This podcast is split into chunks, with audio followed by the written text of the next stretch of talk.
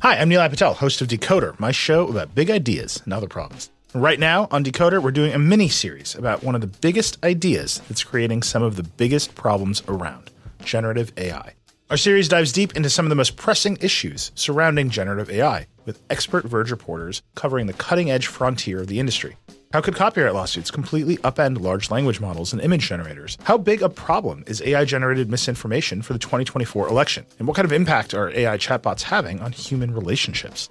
Decoder's AI series will help you understand what's going on, why, and where it might go from here. Tune in every Monday and Thursday for new episodes of Decoder, wherever you get your podcasts.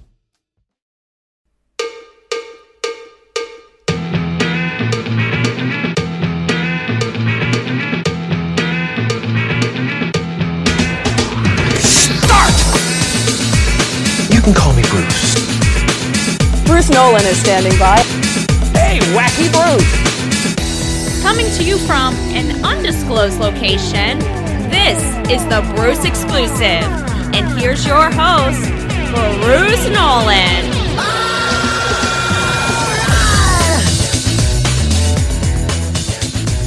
right. Ladies and gentlemen, boys and girls, children of all ages, welcome to another edition of the Bruce Exclusive, a Buffalo Rumblings podcast. I'm your host, Bruce Nolan. You can find me on Twitter and Instagram at Bruce Exclusive. Welcome back. A very special episode because it's not dropping at the time when you would expect it to drop. It's dropping early because we have news. We have things to talk about.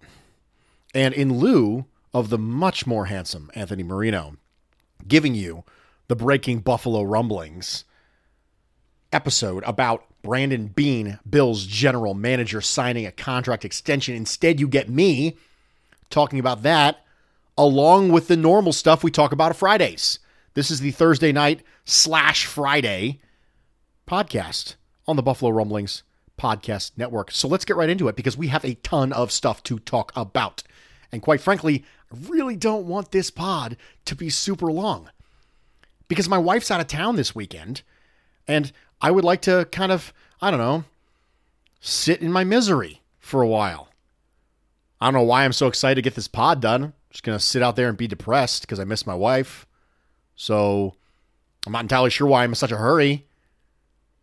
I do have a big old pot of chicken tortilla soup to eat this weekend, so that'll be fun. But we're going to get into something very, very exciting. Something that is enough to get my juices flowing, to get the engine revving. And that is that Buffalo Bills general manager Brandon Beane has signed a contract extension per John Warro of the Associated Press and other reports. It matches Sean McDermott's extension through 2025. We all kind of assumed that this was going to happen at some point, but it feels good to have it actually done and have some organizational stability in this franchise. That's a pretty good feeling. The idea for Bills fans that they could have the same quarterback, same GM, and same head coach until 2025 or longer, that type of stability is something that this franchise has been lacking since the turn of the millennium. And Bills fans are having an opportunity to see it now. And that's very exciting. Brandon Beane gets the opportunity and has earned the opportunity to see this franchise through to the next phase of its building. Let's talk through Brandon Beane's stages, right? He gets here. The teardown happens.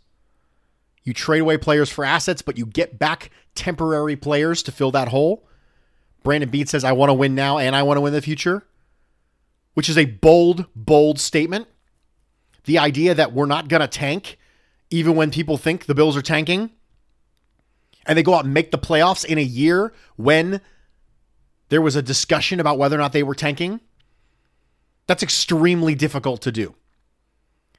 Then it became Take Your Medicine Monday. And Brandon Beane had to make some tough choices. Took a lot of dead cap into 2018. But used the capital he had obtained in 2017 to trade up along with the pick that Sean McDermott had acquired him by trading down with the Chiefs to trade up and get Josh Allen. Okay? We think we have our guy. Now let's start building around the guy. 2018 offseason, lots of offensive linemen, Cole Beasley, John Brown. This season, it was let's put the finishing touches on this offense. Let's get a alpha number one wide receiver. Let's trade for Stephon Diggs. There was building. There was a plan. Now, the challenge for Brandon Beane moving forward is different. And we've talked about this on this podcast in the past. The time for aggressive trading up is probably past, because now we're starting to have to pay these really good players that you drafted. Deion Dawkins got paid. Tredavious White got paid. Josh Allen might get paid. When you have to start paying these people, you need more picks. So the next phase for Brandon Beane is draft well and draft a lot. This is where the Eagles fell flat. When you do not draft well, the foundational part of your franchise will crumble beneath you, even if you've got the guy. He can help limp along for a while if he's the guy at quarterback. But if you do not draft well, it is very difficult to sustain success in this league. Brandon Beane has had some draft picks that have done pretty well. The next phase is being able to recognize the comp formula for compensatory picks. Maybe trade down this time around. But he's earned the right through his first phase and the building to see us through as a franchise to the next phase, which is sustaining. Sean McDermott said that he couldn't imagine working with another GM aside from Brandon Beane. Well, he's probably not going to have to now until at least 2025. And that sort of stability feels good, especially for a franchise and a fan base that have been clamoring for it for so long. Congratulations to Brandon Beane. I think it's an appropriate move for the franchise. I understand that there are going to be challenges that come along with sustaining success. From a player personnel standpoint, from a coaching standpoint, from a front office standpoint, Bills are going to lose good players. They're going to lose good coaches. They're going to lose good front office members. That's what sustained success gets you. Losses on three levels of your organization. You're going to lose good players. It's going to happen. You can't keep everybody. You're going to lose good coaches. We've been talking about Brian Daboll for a long time. It'll be a big topic this offseason. You're going to lose good front office members. Brandon Beane's going to lose some of his right and left-hand men at some point, if the Bills continue to show success. The ability to sustain is the ability to replace talented people with talented people. And that's really what Brandon Beane's job is about. It's about being able to identify and acquire talented human beings. Thus far, he has done a good job. He has earned the right to show he can continue to do it as the Bills try to sustain success. Stick with me. We're going to take a break. We're going to come back. We are going to do your almighty takes. We are going to do crumbling the cookies still yet to come. We'll be right back. Hi, I'm Nilay Patel, host of Decoder, my show about big ideas and other problems. Right now on Decoder, we're doing a mini-series about one of the biggest ideas that's creating some of the biggest problems around, generative AI. Our series dives deep into some of the most pressing issues surrounding generative AI, with expert Verge reporters covering the cutting-edge frontier of the industry. How could copyright lawsuits completely upend large language models and image generators? How big a problem is AI-generated misinformation for the 2024 election? And what kind of impact are AI chatbots having on human relationships? Decoder's AI series will help you understand what's going on, why, and where it might go from here. Tune in every Monday and Thursday for new episodes of Decoder, wherever you get your podcasts. Welcome back, everybody, and thank you for joining me for this edition of the Bruce Exclusive Buffalo Rumblings podcast. I'm your host, Bruce Nolan. You can find me on Twitter and Instagram at Bruce Exclusive. Welcome back. We're going to dive into the almighty takes. I have a lot of them. We're going to try to get through as many as humanly possible. If I miss one, I apologize. But the San Francisco 49ers victory has Bills Mafia excited, and they decided to manifest their excitement by sending Bruce some emails. As a reminder, you can email me, iambrucealmighty@yahoo.com, with your almighty takes of the week, and we will try to get to them on this podcast. We're going to start with Matthew. Matthew says, hey, Bruce, here's my almighty take for the week. Allen throws at least 2 touchdowns to take the franchise season record in primetime. We use a game plan like the Chiefs game to force Pittsburgh to run the ball since they lack a strong run game and we're better at stopping passes. Allen is able to make plays on the Steelers secondary since they're getting banged up, but our run game doesn't get going. This makes for a close, low-scoring game, but still exciting to watch. One question for you. You've made it very clear you want permanent white face masks. How would you feel about the classic red helmets making a comeback? Let's start with the most important take here, and that's the helmet take. I'm cool with the red helmets. The NFL has an issue with multiple types of helmets. I wish they didn't, but I'm cool with the red helmets. As long as they come with white face masks, I'm good with it. I actually prefer the whites to the reds. I know that some people are going to think that's absolutely blasphemous, but I prefer the whites to the reds. As long as they have white face masks, I'm good. In regards to the take, Allen throwing 2 touchdowns seems completely reasonable to me. I think that there's a chance this might be a little bit of a more run inquiry sort of game. We're going to talk about it a little bit when we do Crumbling the Cookies, but I think there's a possibility that the Bills feel out the run game fairly early in this particular game due to some circumstances with the Steelers. And they are getting banged up, like you said. So I can see this being a close game. I can see it being a fairly low scoring game. I can see it being, low scoring for 2020 standards. I can see both teams scoring in the low 20s. I can see a 24-21 game against the Steelers. So I'm going to say this is a somewhat probable take. Christopher says, listening to your Thursday podcast discussion on Levi Wallace and judging cornerback play, should there be a way of giving credit in a CB grade for every pass play where the cornerback is not targeted? Obviously, you can never know when the quarterback didn't target them because it wasn't in the play design versus when it was because their coverage was good. But if it wasn't in the play design and their coverage wasn't great, then maybe they got lucky. Maybe they read the play well and played their man loose just to be in position for what else might happen, in which case they're actually playing smart football. What do you think? I don't know if there's necessarily a way to quantify that. You just got to watch the film. And so let's talk about this a little bit. It is impossible for everyday fans to watch every single snap of every player of every game. I know that because it's almost impossible for professionals to do it. It's not possible for me to do it, and I'm a hobbyist. I can pick a couple plays. I can pick a couple players. I can pick a section of the game, but I cannot watch every snap from every player of every game in the week. Now, I can in the offseason.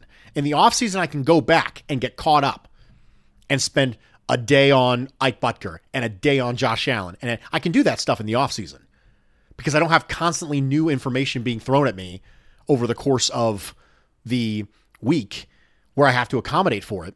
And I can pre-record out my podcast if necessary and do topics that aren't necessarily required to be sequential. You don't have to have them in a specific chronology in order for them to make sense. But certain things simply can't be quantified. Cornerback play is one of those things. It's almost entirely subjective because there aren't really good statistics for a cornerback that are all encompassing. Now, there are some that matter. We talked about some yesterday. It matters. But as we've talked about, if you're a really good cornerback and you don't get targeted at all, or if you're a really bad cornerback and you don't get targeted at all, how are you going to know the difference? It's a little bit like playing wide receiver, but the inverse. If you're a really good wide receiver and you're open all the time and they don't throw you the ball, how are you going to know? It's the same thing with cornerback play. And so at some point, you have to find some people who you trust, who watch the film, who you value their opinion to get that stuff from. Because there isn't really a good way of giving credit to a corner where they are doing their job well, and they're playing their position well, but there's not something that can be translated to a quantifiable measure or a grade. And I know that's not a great answer, but not everything can be measured. We talk about culture all the time on this podcast and how I believe culture is a real thing. I can't measure that either. And I love metrics. You guys know this about me. I love metrics, but I recognize that they can't tell the entire story. They can tell some of the story, but you need film. You got to have film to provide context to some of these things. And it's important that you know what you're looking at when you do it.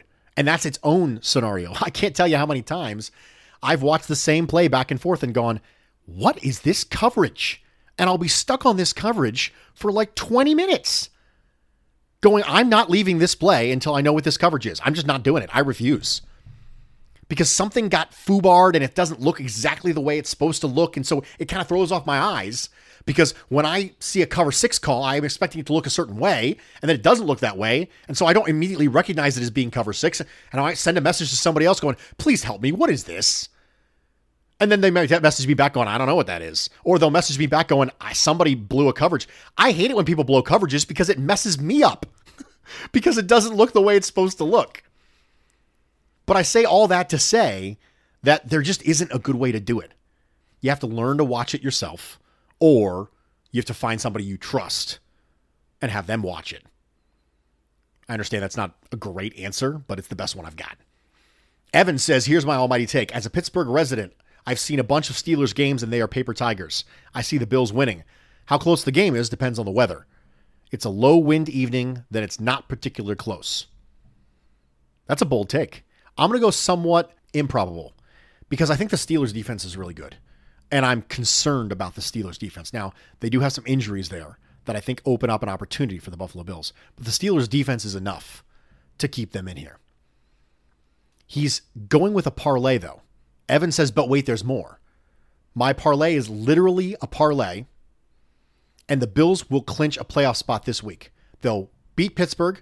Baltimore will lose to Cleveland, Miami will lose to Kansas City, Las Vegas will lose to Indianapolis, and New England will lose or tie against the Rams. Well, we're going to know that in a little bit because I'm recording this pod right before New England and Los Angeles play. So we're going to know that in a little bit. Also, this gentleman did not want me to say their real name on air, which is why I said Evan. Get it? Evan? Yeah. You guys see where I'm going with this. You like jazz, Evan? Anyway, moving along. Alan says, I heard your pod where you had your wife on as a guest, and she told her story about how and when she became a Bills fan. This is my story. I'm going to tell this because this is awesome.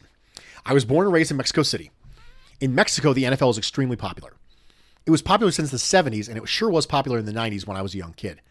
The cool thing about not growing up in the United States sports-wise is that at a certain age, you just get to pick a team to root for, be it NFL, MLB, or NBA. You can root for the Yankees and the Celtics at the same time. It's completely normal. When I was old enough to understand football, my older brothers used to play Tecmo Bowl on their Nintendo all the time. And when they let me play, I somehow always picked the team with the blue, red, white logo, and that always seemed to be at the top of the choosing order. By then, without me knowing, the Bills had already played and lost in 2 Super Bowls. So my love of the game and my fandom for a team started to grow slowly and steadily, so steady that I'm typing this email to an unknown and obscure Bills podcaster that lives somewhere near or in Cleveland, Ohio. My almighty take for the Steelers game is the Bills will win it on a Bass field goal. P.S. There's a Billy Joel song that sings before the Mafia took over Mexico. When the Bills get to play in Mexico City, I hope the Mafia takes over Mexico. I enjoy listening. Keep up the good work. Thank you so much, Alan. I really appreciate that. I love your story. I've told my story on this podcast before, but I counted up all my football cards, and I had the most Bills cards. That was how I became a Bills fan. Literal random chance. Just a luck of the draw. Sorry about that, folks. You're stuck with me now. It's been a long time since that day. I was very young, and I am not very young anymore. So the take that the Bills will win it on a Bass field goal, I mentioned earlier that I could see a 24-21 win. And if it's a 3-point spread, then I'm going to say this is somewhat probable that the Bills could win it on a Bass field goal. I think that's completely reasonable. Trevor says, howdy, Bruce. This is probably too late. It's not too late, but I figured why not try it. The almighty take. The Bills have a game where the stats may not be outstanding, but the job gets done. I like Pittsburgh's defense to continue to hamper our running game. However, I think our defense is able to match up with theirs. As we continue to get healthier, the team's overall ceiling is raised. Last week, for me anyway, proved that Josh Allen has officially arrived as a slow down but can't stop quarterback, at least overall in his career. He was effective against the zone, which was his final hurdle. The Bills win a nail biter. I can see all these things happening. I'm going to go somewhat probable on this. Stats may not be outstanding, but the job gets done. Could be a little uglier than potentially we're used to seeing due to potentially some weather, plus Pittsburgh. Could be a slobber knocker, as they say. I'm going to say somewhat probable. John says, Nilay B. That's right. This guy listens to the Bruce Exclusive. He knows Nilay B. Nilay B, my almighty take is Josh Allen starts slow but turns it around in the second half to lead the Bills to victory, breaking the trend of starting slow and staying cold. That's unusual. I hadn't thought about this before. I'm going to go somewhat improbable. And the reason I'm going to go with somewhat improbable is because I trust this staff to do a good enough job of being able to not be confused early by whatever the Pittsburgh Steelers are rolling out. When you have a team where you're not really sure what you're going to see from them, you might come out with one idea and you might be slow to adjust on the offensive side of the board. And we haven't seen that thus far from Josh Allen this year, where he started really badly, really badly, and he kind of turned it on at the end. So because of it, I'm going to go somewhat improbable with this one. I'm not saying it couldn't happen. That's why I said somewhat improbable, because the Pittsburgh defense is a good unit. But I trust the coaching staff to get them off to the correct start. Christopher says, greetings, Robert the Bruce. With that new title, I feel like I and any other of your Scotland-based listeners should be swearing fealty to the Bruce Exclusive and Buffalo Rumblings before entering my almighty take. I will allow it. I will allow that. As that's not yet a requirement, though, I'm going to jump straight in. With the Steelers coming off their first loss of the season, I think that the first two possessions of the game are going to be the most important. If the Steelers score a touchdown on their first offensive drive and their defense holds the Bills to a field goal or less, I think their confidence comes rushing back, and they go on to show they deserve to be 11-1 and last week was a fluke. Conversely, if the Bills score and hold the Steelers, it rocks their confidence even further, allowing the Bills to earn a win much more easily than expected.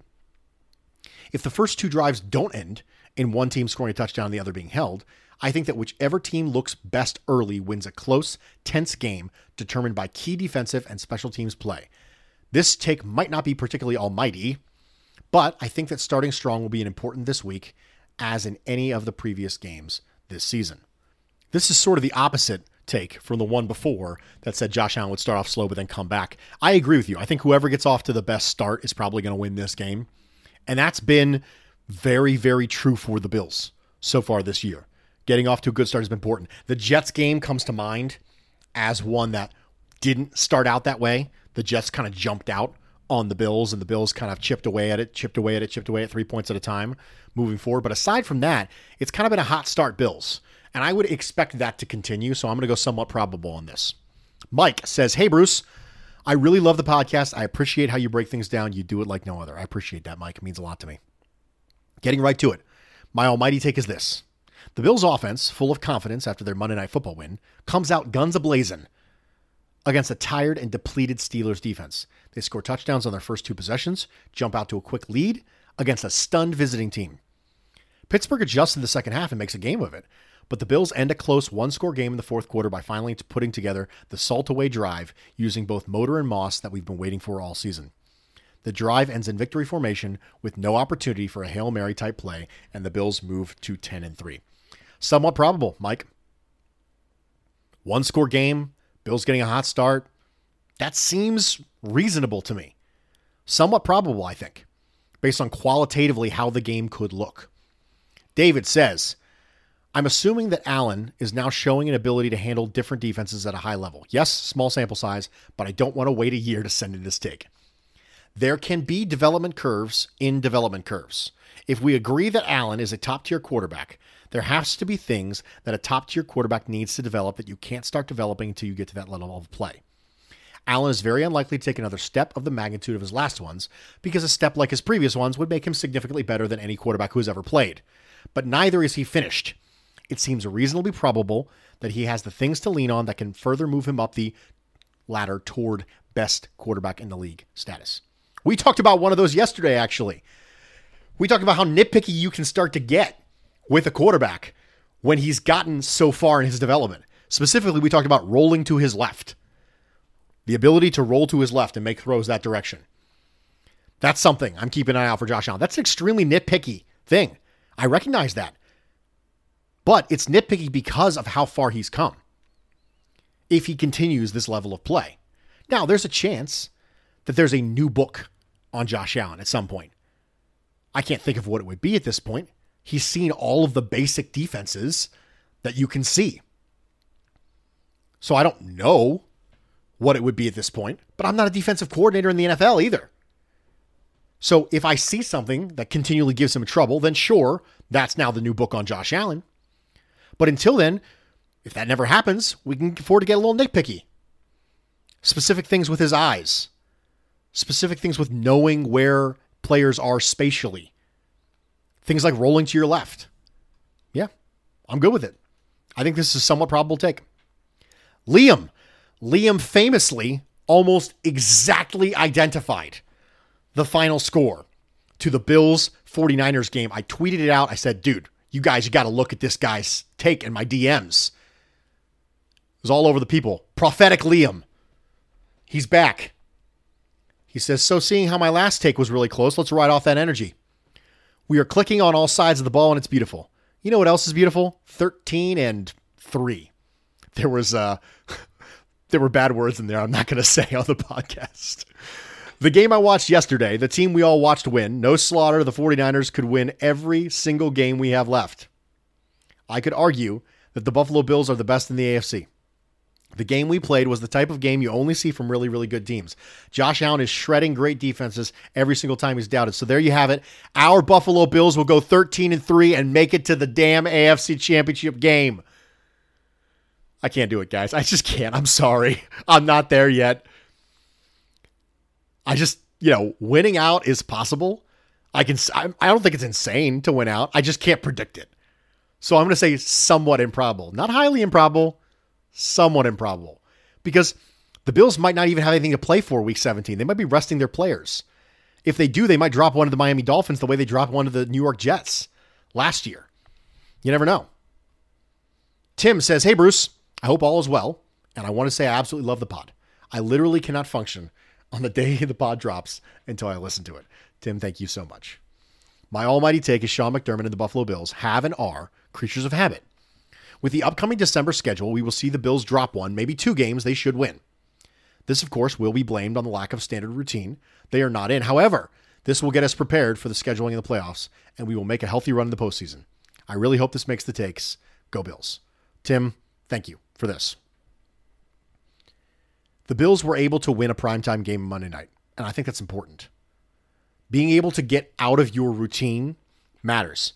And I appreciate the fact that you said that Sean McDermott and Buffalo Bills have and are creatures of habit. They are. McDermott has admitted as much. He likes the habit.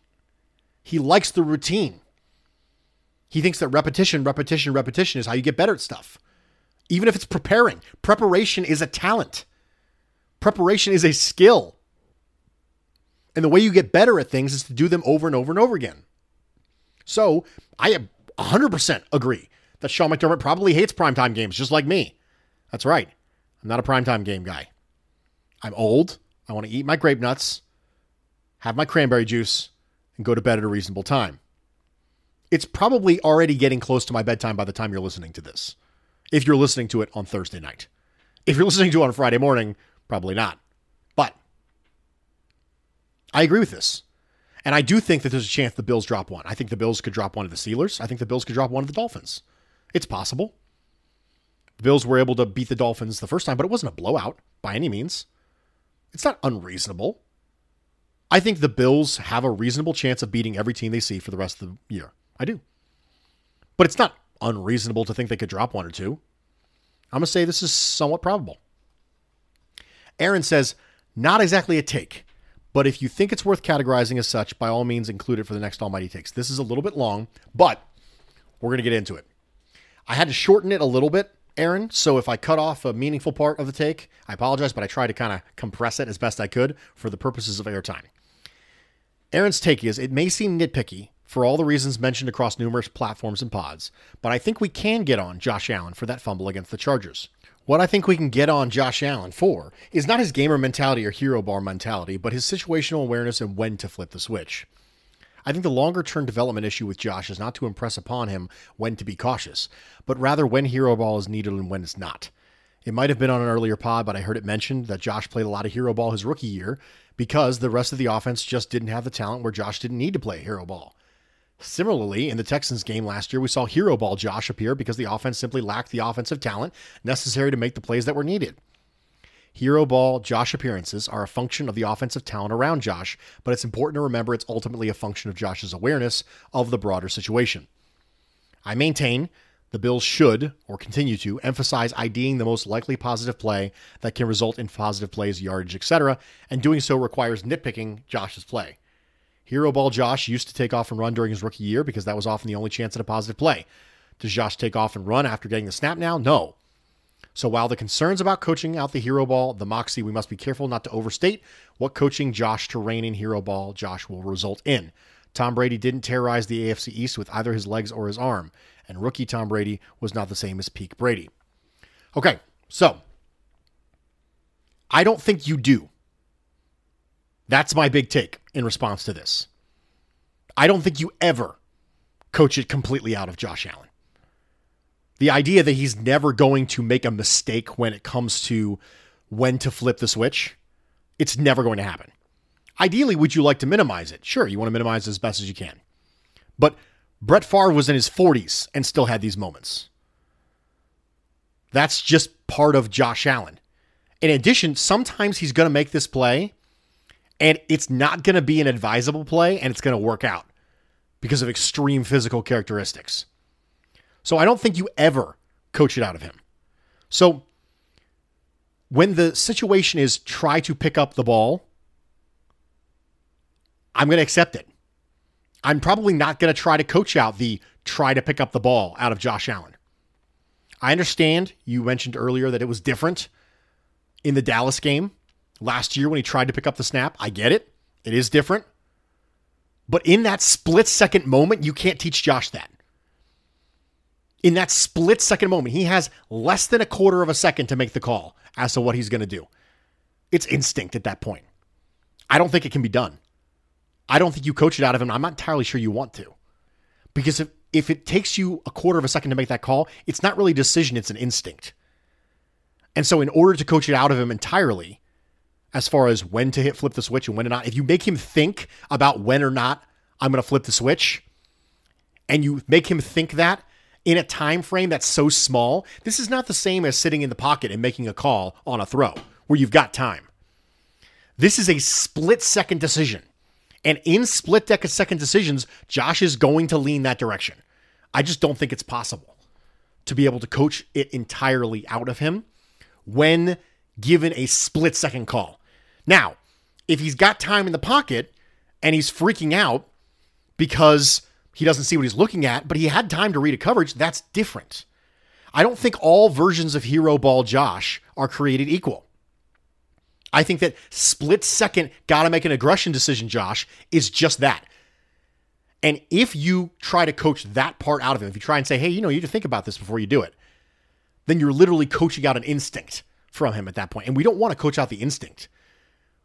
We do want him to be more adept at making sure he can properly identify risk, but that takes time.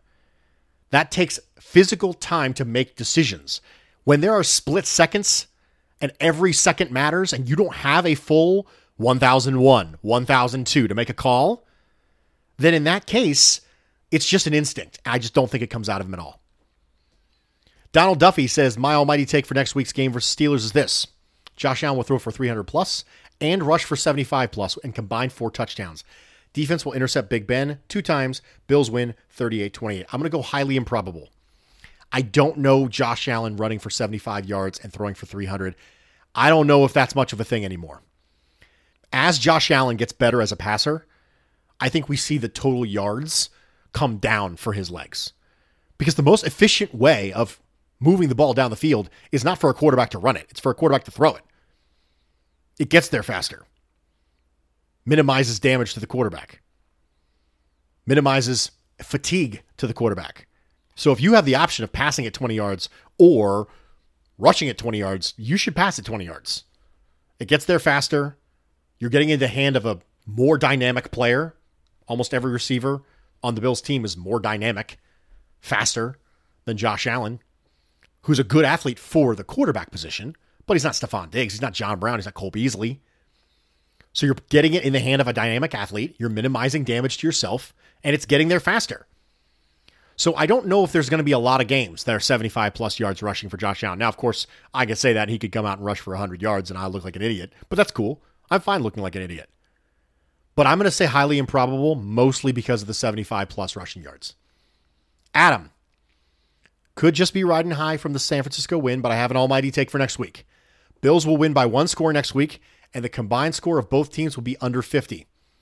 Bills will be losing at the half, but make good adjustments on offense and defense, and will eat Pittsburgh 0 in the second half. One score game, under 50. I said potentially 24-21. This is somewhat probable. I do think that the faster start wins, so I think if the Bills end up winning, I think it'll probably be because they led at half. But aside from that, I think this is somewhat probable. We are going to take a second break. We are going to come back. And we are going to crumble the cookies of the Pittsburgh Steelers. Stick with me. We'll be right back. Support for this episode comes from Viator. Sure, a good souvenir is always fun, but it's the experiences that people love the most about traveling. When you get back home, that t-shirt might fade and that snow globe might break, but it's those once-in-a-lifetime memories that will last.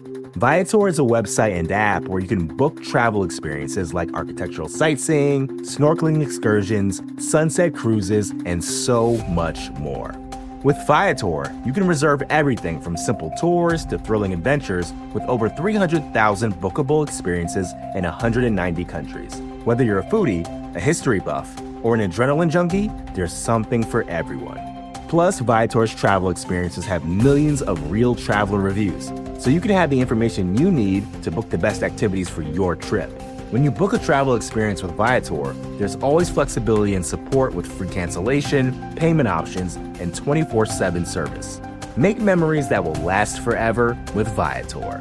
Download the Viator app now and use code Viator10 for 10% off your first booking in the app. One app, over 300,000 travel experiences you'll remember.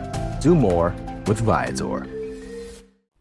Welcome back, everybody, and thank you for joining me for this edition of the Bruce Exclusive, a Buffalo Rumblings podcast. I'm your host, Bruce Nolan. You can find me on Twitter and Instagram at Bruce Exclusive. Welcome back to Crumbling the Cookies. We are going to quick talk about some high-level strategy things that I think could assist the Buffalo Bills against the Pittsburgh Steelers on Sunday evening. First point, maybe this is a running game. Get it? Running game? Yeah, running game. I have a general opinion, you know this, that I've shared with you guys in the past. This should be a pass-first team, barring uncommon circumstances that could pop up a few times per year. Extreme circumstances, I've referred to them in the past. The New England game, 40-mile-an-hour winds, Patriot defense that's consistently lining up six defensive backs, regardless of offensive grouping. Okay, by all means, run the ball. Be a run-first team. I was disparaging a little bit of the Chargers game plan because I didn't see extreme circumstances that necessitated the Bills departing from what they do best. There may be some extreme circumstances against the Steelers. The Pittsburgh Steelers placed inside linebacker Vince Williams on the COVID-19 reserve list on Thursday, a couple hours before I recorded this podcast. Linebacker Robert Spillane is already out with a knee injury. They have one true inside linebacker on their roster, Avery Williamson. This is an uncommon occurrence. This is extreme. The Steelers' defense has been very good this year, but if there's a weakness, even if it's temporary, you need to try it. Some early runs to test out the porousness of that defense with the inside linebackers might be in store. And if it works, keep doing it. RPOs, play action. Let's test that inside linebacker depth. Make sure that the Bills are taking advantage of a small window of weakness in the armor of the formidable Pittsburgh Steelers defense. The second thing, specifically in regards to the Bills defense against the Pittsburgh offense, click, click, boom. Ben Roethlisberger has not averaged over 6 yards per attempt in a game for the last month. His averaged intended air yards per attempt sits at 7, which is the 8th lowest in the NFL. But he throws 20 plus yards down the field on 12.4% of attempts. That's higher than noted anti-checkdown guy Josh Allen. That seems like it conflicts, but it doesn't. What it means is that the Steelers' offense is click, click, boom. Lots of short passes built in that drag down the average depth of target. But about 5 times a game, they'll take a shot. Thus far, it hasn't been met with great success. Roethlisberger has a passer rating of 77.4 on passes over 20 yards. But when you have weapons like Juju Smith-Schuster, Deontay Johnson, James Washington, Chase Claypool, who's been excellent for them, and you're playing against a secondary that doesn't have great speed with the Bills, you have to account for it. I'd love to see a splash of single high looks that roll to cover two. If you see single high at the snap, you might think, hey, let's take a shot here, roll to cover two after the snap, so you encourage a shot into covers that has safety help. But also cover two will provide you with the bodies necessary to keep the short passes compressed. Encourage Ben to make the type of throws that he doesn't want to make. Encourage him to make seam throws in the intermediate parts of the field. Drive the ball into intermediate coverage because the Steelers offense doesn't like to do it. Also, if he has to hold that and be patient against cover two and it brings pressure, his passer rating drops to 71.9. You can get pressure against Ben, but that doesn't necessarily mean you want to blitz him. When he's blitzed, the passer rating is over 100. So you want to get pressure, but you don't necessarily want to blitz him. And how do you do that? You make him hold the ball. How do you make him hold the ball? Maybe you can rush in 4. You're playing soft. You're keeping compression. You're making him throw intermediate routes that drive and take a little bit longer to develop. Things like drags, deeper seams to Eric Ebron, who has historically had some catching problems. I think there's a method by which the Bills can capitalize on the Pittsburgh Steelers offense that I have affectionately named Click, Click, Boom after studying them. Ladies and gentlemen, that's it. 40 minutes, we pulled it off. Brandon Beane extended. Takes have been almightied. Cookies have been crumbled. And I'm out. Because that's the way the cookie crumbles. I'm Bruce Nolan, and this is Buffalo Rumblings.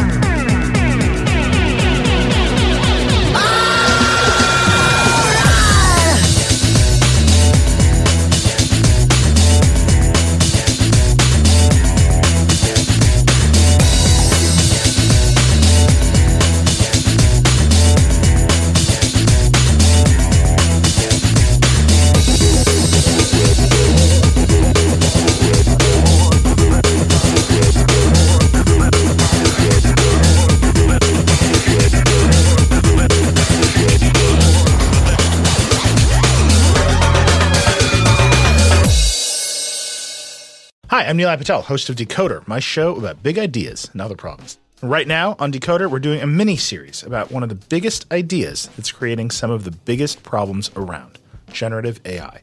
Our series dives deep into some of the most pressing issues surrounding generative AI, with expert Verge reporters covering the cutting-edge frontier of the industry.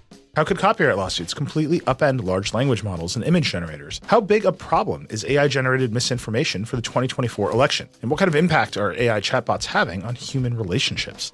Decoder's AI series will help you understand what's going on, why, and where it might go from here. Tune in every Monday and Thursday for new episodes of Decoder, wherever you get your podcasts. Support for this podcast comes from Smartwater. Want to get a little more from every sip?